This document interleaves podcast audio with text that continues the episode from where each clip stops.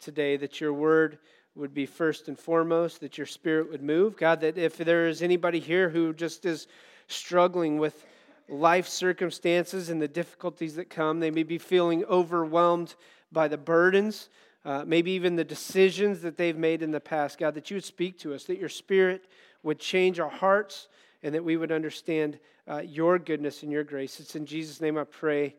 Amen. If you have your Bibles, turn to Matthew chapter 4. Matthew chapter 4. Today, we're going to be wrapping up our Overwhelmed series, uh, dealing with something that, that most of us maybe deal with, uh, but we deal with in a certain circumstance or a certain, certain situation. And the reality is, what we're going to be talking about today is temptation. All right? Um, we're going to deal with the, the, the situations that come as a result of temptation. Has anybody ever heard how an Eskimo kills a wolf? Well, good, because I'm going to tell you. in order to kill a wolf, a lot of times it's, it's, easier said than done. And, and what this comes to be played out is, is an Eskimo, in order to kill a wolf, uh, has to be a little bit smarter. I mean, you got chances with, you know, guns and things like that. But an easy way to kill a wolf, or the way the Eskimos used to do to kill a wolf, is they would take their knife and they would coat it in, in some sort of blood, maybe whale blood or another animal's blood, and they freeze it.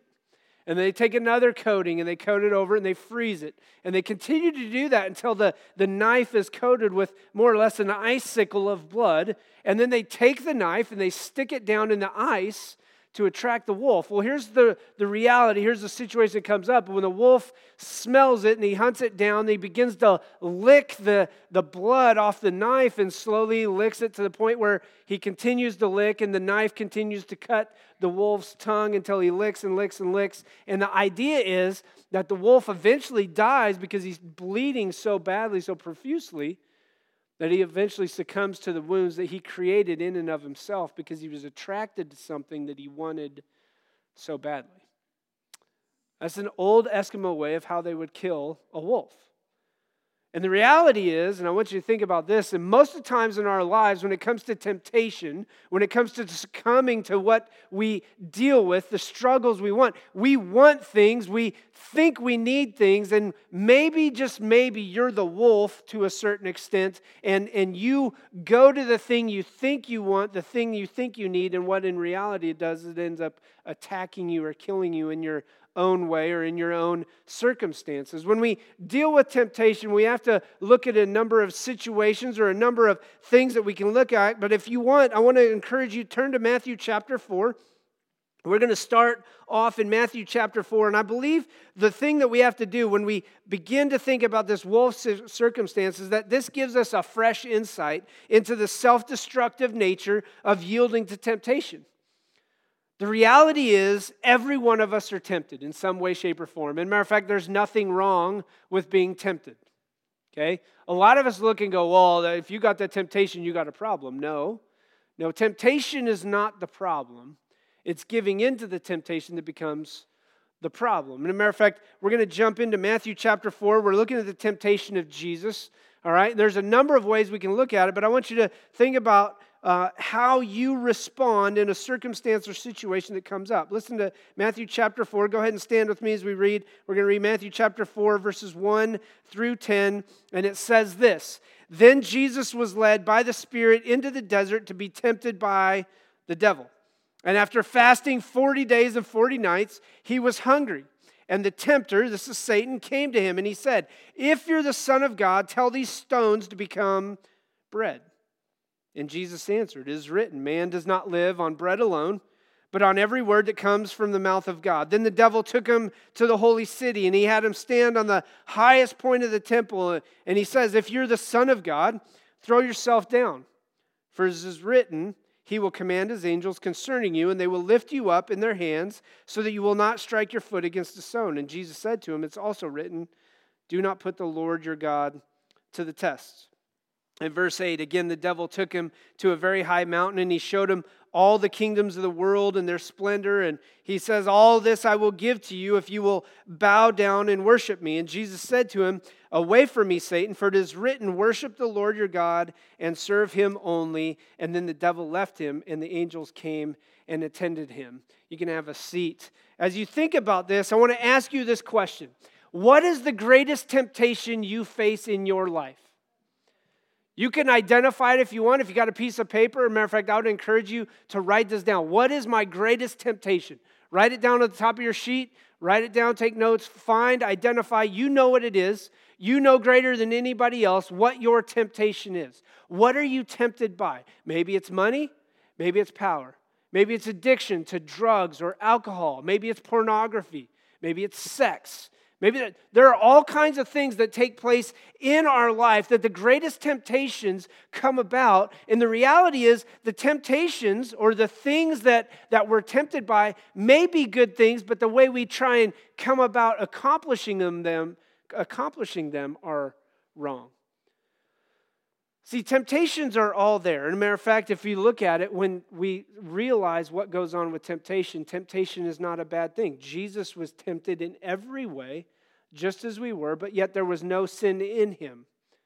All right? In other words, Jesus was tempted in the same things that we were tempted in. He was tempted with power. I mean, think about this. The very thing that Jesus was going to have eventually by being obedient to God the Father is the very thing that Satan tempted him with in the very beginning, right?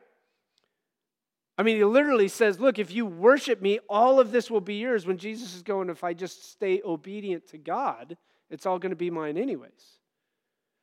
See, the reality of what goes on in most of our lives is this we want what we want on our time, not God's time and therefore, as a result, are willing to go against what God says in order to fulfill the wants, not the needs, in our time, not His time. We're willing to sacrifice obedience to God in order to fulfill a short term fix rather than be obedient to God and experience a long term solution in our life. Addictions struggles for power, addictions to money or drugs or alcohol or pornography, all of those things are literally taking a good thing and using it in a very bad and evil way. All of them are. And so the question would be is what is your temptation? A matter of fact, I'll even bring it to another sense Temptation in reality, your temptation may be just to question God, to question his authority, to question his goodness, to question the truth of his word. Matter of fact, if you were any way, shape, or form committed to watching any sort of news lately, you'll know that the temptations are there. It's the temptation to discredit God and to credit humanity and say things are this way or things shouldn't be that way. matter of fact, marriage is under attack, life is under attack. And when you start to go down those roads and those situations, here's the temptation to begin to say that God's word is old. That's an old 2,000 year ago deal, but it's, got, it's not caught up with the modern times. And so I'm going to be tempted to change my viewpoint from a biblical world viewpoint to a worldly viewpoint and that is that God's word is not efficient anymore, so therefore, we're going to change our viewpoint on certain things. See, temptation is there. It's all around the corner. Matter of fact, temptation is a, is a fact of life for all of us. As we know, Jesus was tempted here in the wilderness. We see all throughout Scripture where people were tempted to, to do things. Matter of fact, the, the people of Israel, when they're wandering through the desert, they decided to take it upon themselves to do what they shouldn't do, to disobey God instead of being obedient. Why? Because the temptation was we don't think God's going to provide. See, temptation is one of those things that we all face. As a matter of fact, I had to, I came up with my own definition based upon a couple of definitions, but I want you to think about this. Temptation is the desire to do something wrong and is a result of an attraction to an individual, a substance, a feeling, an emotion, or an act. It's the desire to do something wrong because we are attracted to an individual or a substance, a feeling or an emotion or an act. See, temptation is literally I want to feed a desire within my life in an unhealthy way. The temptation is when I give into that is the desire to do something, listen, wrong. Anybody ever have that desire? like it's like, okay, I know what's wrong, but I'm going to do it anyways. You know, I, I use this adage, and I've said it before. When I don't know, Ethan was about two or three, I remember looking at Ethan. I said, "Ethan, if you do that again, I'm gonna spank your butt." And he went just like this. like, I'm gonna do it again. What you gonna do about it? And it was like, oh no, you did not just do that. You know, have you ever gone into the store that says, do not touch? You will be responsible for anything you break, and you're like, anybody ever done that? Like, like, you know, it's like, oh, the temptation is so great. It's like there's just something inside of us that wants to go against what we know we're supposed to do. a matter of fact, there's a part in the Bible, and we're going to look at that here in just a second, but it says it's literally the evil desire inside of us that leads us into fulfilling that temptation desire. See, temptation isn't just a miniature devil. If you grew up watching Looney Tunes with the little devil on this side and the little angel on this side, it's not just the little devil winning out by speaking in a louder voice. Temptation is something that we all deal with. Oftentimes, our temptations literally are derived from this all right? There's two things it's a desire to meet physical, emotional, or spiritual needs in a proper way, in an improper way, sorry. Temptation stems as a desire to meet physical, emotional, or spiritual needs in an improper way. But temptation also is this, you have to understand, is an issue with the confidence in God. When I run into the temptation I'm tempted by and I run in and I fulfill that temptation, what you're doing is you are questioning and doubting the confidence of God. You're questioning and doubting that God has good for you, that God has a purpose for you. One of the struggles I dealt with as a youth pastor, and oftentimes trying dealing with girls who are girls or guys who are wanting to get married, is this they were willing to sacrifice and say, Look, I can marry this individual even though I know he's not a believer, he's not a strong spiritual leader, he doesn't think like I do, he doesn't prioritize the church, he doesn't prioritize Jesus. And the reality is this the temptation is so strong because you think that God just doesn't have somebody better for me. Like, I doubt God's goodness. Do you hear the, the story of what's going on? I doubt that God has the greatest in store for me, so I'm going to take it into my own hands. I'm going to lower the standard, and I am willing to be tempted into doing what I know I shouldn't do in the first place. So, temptation is a huge deal. It's a big deal. And whether we want to talk about drug and alcohol abuse or sexuality and the addictions that come with it through pornography and, and, and cheating on your spouse, what we all have to understand is this that the temptations that we face on a daily basis will be great. A temptation, maybe even for approval from other people. So, here's the big thing. If you remember anything, I want you to remember this that temptation is overcome when we pause, then focus on God's strength to help you overcome your desire. Listen, most of us don't pause in any way, shape, or form in life, do we? The reality of, of our life is most of us are running like crazy. And a pause forces you to stop and think. Matter of fact, you've ever heard this? When you are about to blow your gasket, like for me, when you are at your wits' end, you're about to blow, and somebody's like, you need to leave the room. You have to count to 10 and then come back and address the situation. Anybody ever good at that? Because I'll be honest with you, you know what I'd rather do? I'm going to erupt like Mount St. Helens. I'm just going to blow it. And sometimes I'm going to say things that I know I shouldn't have said.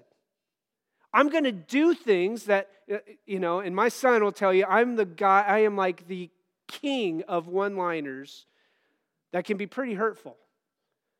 Things like, I'm going to rip your head off and bowl it down the street, right? I'm going to break your arms off and beat you with them. Who says that? I did. okay. you know, it's just things like that. So listen, we're all tempted in every way. And I want you to understand that those temptations are things where we literally have to pause at the situation or circumstance. I use it over and over and over again. I know my weaknesses from the get go. I knew my struggles as a teenager before I went in the Navy with pornography and things like that, to where we have literally set up the standards. And I tell people this my wife has a parental control thing on our TV. There's no way for me to access it. It's good. Why? Because the temptation, and listen to me, that doesn't take away the temptation. You want to know why? Because Satan wants to always get you where he knows he's going to get you. Satan masquerades. Matter of fact, the Bible talks about how he masquerades as an angel of light. Here's, here's what that means Satan, when he wants to throw a temptation in front of you, he's not going to throw something in front of you that's ugly. He's not going to throw something in front of you that you are like turned off by. He's not going to throw something in front of you that isn't enticing or appealing or something that you really want. He's going to throw everything in front of you that you desire. Matter of fact, I would say it this way as we've dealt with a number of individuals, when you try and overcome an addiction, do you want to know what's going to happen when you try and overcome that addiction? In every way, shape, or form, that addiction is going to be thrown back in your face. Whether drugs or alcohol or pornography or whatever else it is that you are addicted to, that addiction is going to be thrown in your face. Why? Because deep down inside, you know what your body longs for and desires? Evil. Nobody had to teach you to be bad, did they? Evil naturally comes. That's why I find it so ironic when somebody wants to lecture on morality and the morality of certain situations and circumstances, but they're willing to condemn you uh, for standing up for the right to life. Evil comes in all kinds of forms and circumstances and situations. So here's the question today How do I overcome the attraction of the temptation? How do I overcome the attraction of the temptation? Because let's be honest, the temptation is there, the temptation is real, the temptation is very attractive. I want to experience something that is super attractive. And temptation the temptation to experience that is great. So, number one is this how do I overcome it? I have to remember that temptation is normal. We just looked at that. Jesus was tempted in every way in Matthew chapter 4. What we see is this number one, he was tempted physically, right? He was tempted to, to, to have Satan provide for him. He says, Look, hey man, you've been fasting, or you've been, you've been out in the desert, you had been fasting for 40 days and 40 nights, and what is the first thing Satan comes at him with? Food. Now, look, I go four hours without food, like I get the shakes. 40 days and 40 nights with no food. What was Jesus at that point greatest physical need? Food. What's the first thing he's tempted with? Food. What's the first thing that Satan is going to do to you when you face a temptation? He's going to go after what you, listen, need or what you think you need. The temptation is there. So I have to remember that temptation is normal. Jesus came to reclaim the authority in our life. Jesus came to overcome the sin that's in our life, to overcome the evil and wickedness that's in our life. And if we aren't under the authority of Jesus, then we're under the authority of the enemy. Think about this Jesus was offered authority over all the things that he would eventually have authority over, anyways. So, why would he even worry about dealing with this? Because that's the way Satan works. Satan wants to throw it all back in your face. The enemy wants to work against you. The enemy wants to challenge you. The enemy wants to go after what you think you need rather than going after you chasing after what you really need. In 1 Corinthians chapter 10, I'm going to flip over there and I would encourage you, you can follow along with me. I want you to see this because I think it's important for us to see. In 1 Corinthians chapter 10, starting in verse 6, it says this Now these things occurred as examples to keep us from setting our hearts on evil things as they did. This is talking about what went on in the Old Testament. In fact, you can read uh, verses 1 through 5. All right? He says, I do not want us to be ignorant of the fact, brothers, that our forefathers were all under the cloud, that they all passed through the sea. They were baptized into Moses in the cloud and in the sea. They all ate the same spiritual food and drank the same spiritual drink that accompanied them, and that rock was Jesus Christ. Nevertheless, God was not pleased with most of them. Why? Because their and their bodies were scattered over the desert. Now, these things occurred as examples to keep us from setting our hearts on evil things as they did. Do not be idolaters, as some of them were, as it is written. The people sat down to eat and drink and got up to indulge in pagan revelry. We should not commit sexual immorality, as some of them did. And in one day, 23,000 of them died.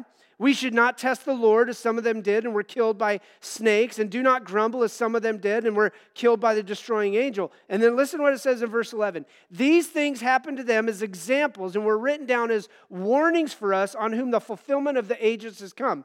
So if you think you're standing firm, be careful that you don't fall. No temptation has seized you, listen, except what is common to man. And God is faithful. He will not let you be tempted beyond what you can bear. But when you are tempted, He will also provide a way out so that you can stand up under it. Here's the truth of the matter. Here's the reality of what Scripture teaches us. When we are dealing with the temptation, God always provides a way out. We learn from the past. Remember what it says? All of those things happen in the past so that we can learn not to give in to our evil desires, not to chase idolatry, not to run into sexual immorality. And it says that when we face these temptations, listen, the temptation isn't evil. When you are tempted, it's not a bad thing.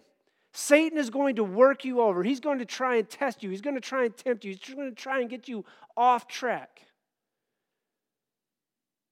That's not a bad thing. You have to know that the enemy has come against you, and the enemy is always going to attack. No temptation has seized you except what is common to man. But listen to this God will always provide a way out for that temptation. There's never not a way. He always looks for a way out. No. And here's number two. How do I overcome the attraction? Number one, remember temptation is normal. Number two, know temptation sells us false hope. The very promises that Satan was promising to Jesus in the section in Matthew chapter 4 was a false hope. Satan couldn't promise what he can't give. The temptation always provides a false hope. Matter of fact, there was a, a pastor down in Springfield used to say this if you're struggling with, with marital issues and sexual addiction or, or whatever it is, the grass is greener always on the other side, right? I mean, heck, all you got to do is watch a cow stick its head through the fence, and they seem to think so. But just because the grass is always greener on the other side means doesn't mean everything. Could mean that the septic tank's broke. Could mean the fact that you're eating grass is growing up out of a poop-filled yard. It could also mean that the person is actually caring for their spiritual growth. But listen to me. Just because it's always greener on the other side or may seem greener doesn't mean that it's good. Know that temptation always sells you false hope. The idea that if this need is met, then everything is going to be better. If I get my fix, then I don't have to focus on what's going on. If I can just get all of these bad memories out of my mind by drowning them away in the sorrow and agony that I'm dealing with, and I can just drown it away with the alcohol or forget about it with the drugs, then all of these things are going to be better. The reality is this it's a false hope. Pornography destroys marriages, it doesn't help marriages. Pornography destroys the view that you have on the individuals around you. It, it attacks the very value of that person. And the sad thing is, is it doesn't matter if it's male or female now because statistically they're almost equal, they say. The fastest growing addiction is actually female pornography addiction. Blew my mind. Temptation sells false hope. Temptation sells a lie. When I give the temptation, give into the temptation, all it is is promising me a false hope. See, the power of all temptation is the prospect that it's going to make me happier. If I just get this need met by this single situation or this single circumstance, I'm going to be happier. I'm going to have more joy. That's a false hope. That's a false reality. Temptation is never something ugly. It's never something we don't want or desire. It's always something that looks beautiful. And listen, if you flip to James chapter uh, 1, and I'm going to I'm going to kind of use this as our last section of scripture, but in James chapter 1, it says this When tempted, no one should say, God is tempting me. For God cannot be tempted by evil, nor does he tempt anyone. So, what does it say? God can't be tempted by evil, and God doesn't tempt anyone. All right, now some of you are going, no, wait a second. Jesus was tempted and Jesus was God. Yes, but Jesus was also man. Okay, remember that dichotomy that plays, plays out there. He was 100% God, but 100% man. He was tempted in every way we were, but yet he did not give in to his temptation. But listen, for God cannot be tempted by evil, nor does he tempt anyone, but each one is tempted. Listen to this when by his own evil desire he is dragged away and enticed. Here's what happens in your life and in my life when a temptation rises up, it doesn't come because God planted that seed there. It comes because deep down inside, your heart wants what's evil. Matter of fact, Jeremiah chapter 17 says, The heart is deceptive above all things. Your heart and my heart is evil. It wants what it shouldn't want, it desires after bad, not good. It doesn't run to God first, it usually runs to selfish interests first. And so when we take this in, when we understand what he's saying, we understand that, look, when we are tempted, all right, not a big deal. But our temptations come from our own evil desires. And so my question earlier was this what is your temptation? In other words, what you're asking yourself is, what is my evil desire? And I would venture to say that all of you know your own evil desire. If you don't, you need to figure it out pretty darn quick. Because knowing sets you up for success. Knowing is what is going to help you in a bigger circumstance to stand up against the temptation that you're going to face. And then listen what he says in verse 15. Then, after the desire has conceived. So here's what happens, all right? deep down inside, my evil desire rises up. I'm tempted in every way. Why? Because now, listen, it's this idea that I have almost been impregnated with a thought. I become pregnant with a thought in my mind that this is what I'm going to do. And then listen to what it says. Then, after the desire has conceived, in other words, has given birth, it followed through with the temptation. After it has conceived, it gives birth to sin, and sin, when it's full, full blown, gives birth to death. When I follow through on the temptation, that is when it becomes sin. The temptation is not a sin. You and I are going to be tempted you and I are going to be tried. We're going to be struggle with the difficulties that we face, but you and I can stand up against it through the power of Jesus Christ. Here's number 3. How do I overcome the attraction? Number 1, remember that temptation is normal. Number 2, know that temptation sells us a false hope. And number 3, overcome temptation by knowing Jesus and his scripture. You have to know this regardless of where you're at in your life. Number 1, you have to have a relationship with Jesus Christ. Number 2, you need to know scripture. If you go back to Matthew chapter 4, Jesus quoted scripture every single time he was tempted. Satan came at him with one thing, and Jesus quotes scripture and says, Hey, here's the deal. And if you'll notice, here's the beauty of it Satan even uses scripture to try and get God to do what he wasn't supposed to do in the first place, to try and get Jesus to do something. So if you think that you know scripture more than everybody else, here's the thing I will always tell you Satan, in some way, shape, or form, will try and find a verse that you will twist and turn, and he will twist and turn in your heart to try and get you to think, hey, it's okay.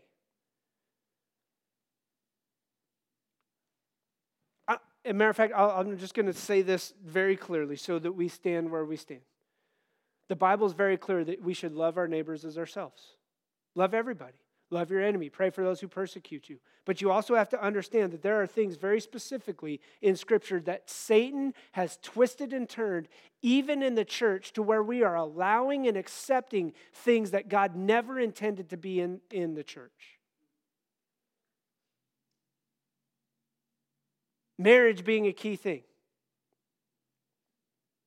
Whether you like it or not, there can be a disagreement here all day.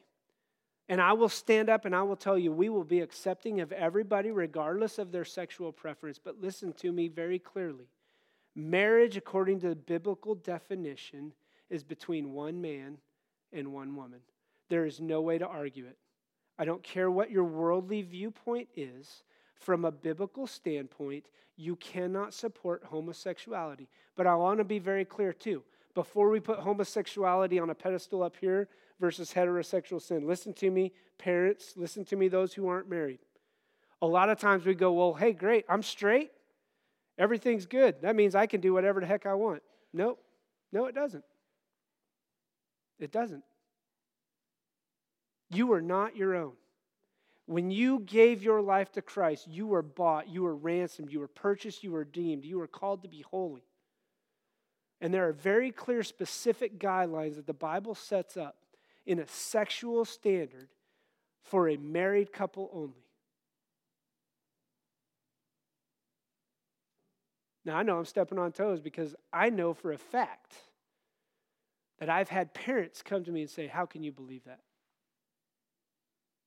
The Bible's just 2,000 years old, it's just not gotten with the times.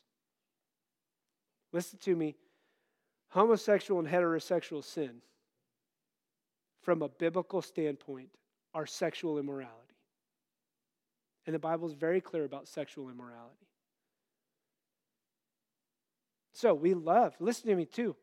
We're still going to love those people. We're not going to ostracize them. We're not going to kick them out. We're not going to, we're going to love those people with the gospel, to love our neighbor as ourselves. We're going to stand on the truth of God's word, though, regardless. Why? Because the temptation would be hey, we can give a little here. Why? Because we want to reach these people. But the reality is this that the temptation to go that way would lead to disobedience to God in the, in, in the bigger picture.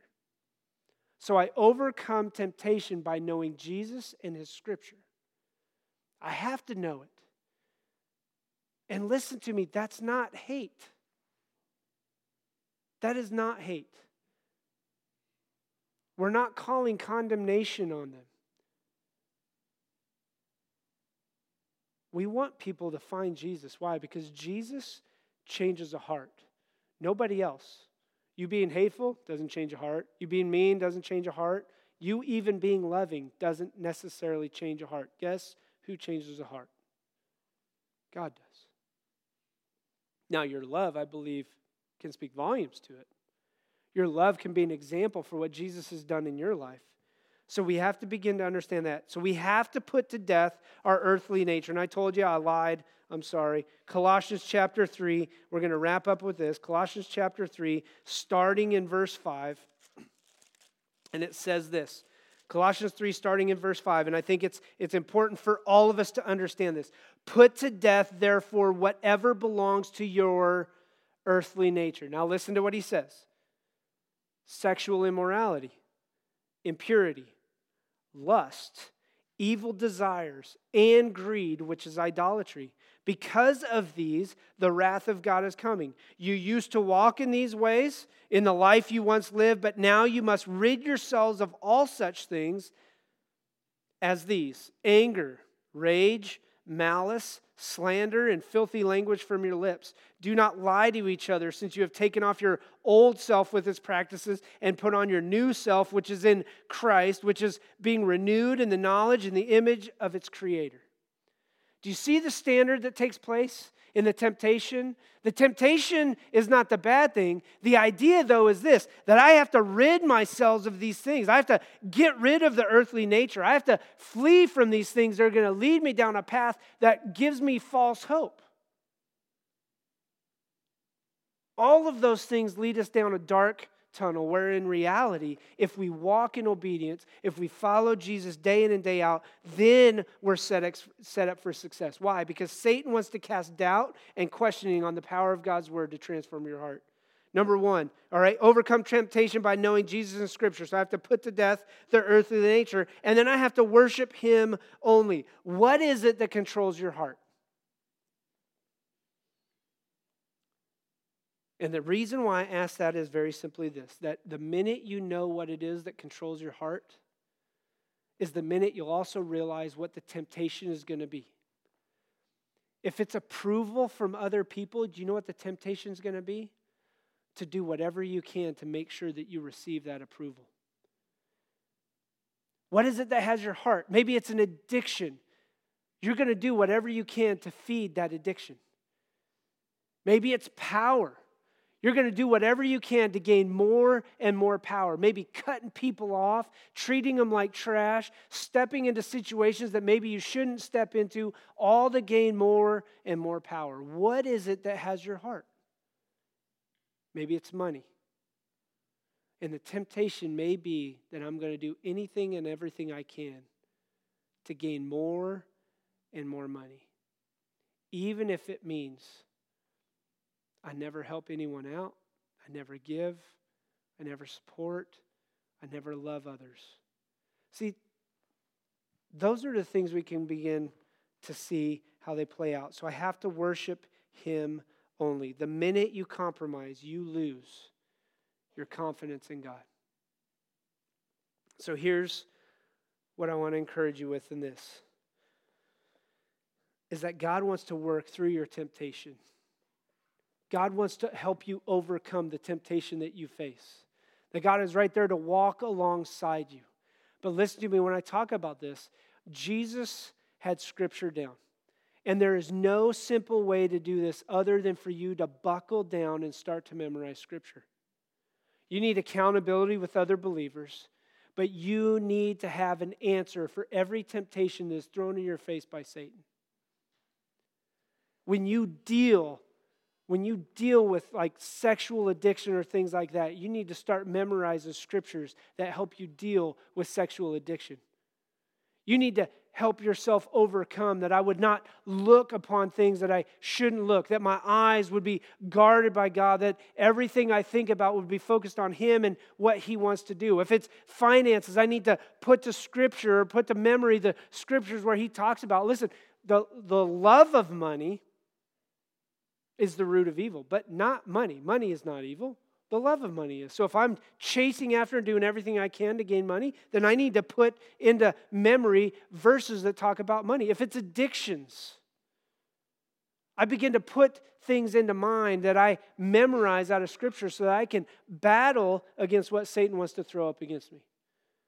And I can't emphasize this enough because if I was to ask everybody here, and I was asked this a long time ago, if you have as many Bible verses memorized as you are old, if I asked you to stand up, I would venture to say that less than 1% of this room would have that many memorized. Just as you are old. So if you're 12, all I'm asking you for is do you have 12 Bible verses memorized? Some of you may be like, do you know how old I am? Yep. Do you know how long you've been a Christian? I have hidden your word in my heart that I might not sin against you. How can a young man keep his way pure? By living according to your word. I just gave you two. Your word is a lamp unto my feet and a light unto my path. Do you see what happens? When I face a difficulty, do not let the sun go down on your anger. Do not cause a quarrel with a fool. Man, that would help out a lot of us on Facebook.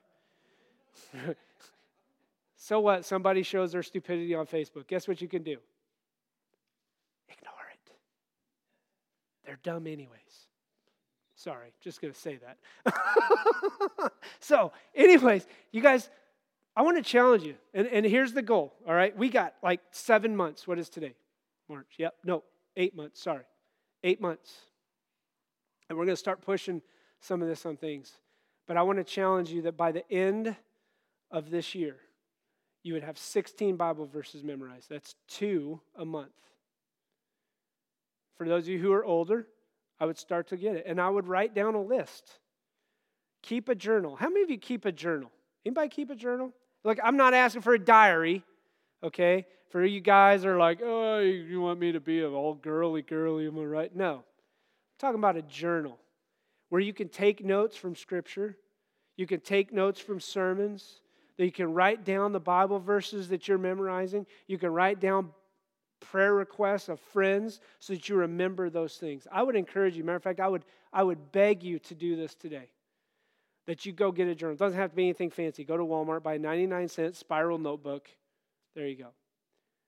If you're somebody who's more into all the expensive journals, then get a journal. But I want to challenge you with this by the end of this year that everybody here today would have 16 Bible verses memorized so that you can stand against the attacks of the enemy and you can live according to God's word. Let's pray. well, God, the temptation is going to be to walk out the door, to neglect your word, to think that we, if we just buckle down and work harder, that we can do it. But God, I think of your word where it says your word will not return void or empty, that, you're, it's gonna, that it's going to accomplish its purpose in due time. I think of how your word is a lamp unto my feet. And God, that I realize that it's just step by step. It doesn't mean it's going to be a spotlight to illuminate my whole path, but God, you are going to help me stand against the attacks of the enemy. That your word will breathe life when I struggle with depression. Your word is going to breathe encouragement when I'm dealing with the deepest, darkest, discouraging things I can face. God, that when I face the attack of the evil one because I'm being tempted with alcohol or drugs, or maybe it's pornography and sexual addiction, maybe there's other things that we deal with in power and finances, God, that I can stand firm on your word, that I will not be tempted, that I will not give in to temptation, that my evil desires will not mislead me, but God, I would run to your word, that I would run to your heart, to the heart of Jesus, and that I'd pour my heart out to him, and I would seek to stand on the truth of the gospel, knowing that Jesus died to pay for my sins and I am a new creation in Christ. The old is gone, the new has come. And so, God, I pray today, just in that midst, that we could do a very simple thing, that we could begin to memorize your word. It's in Jesus' name I pray. Amen.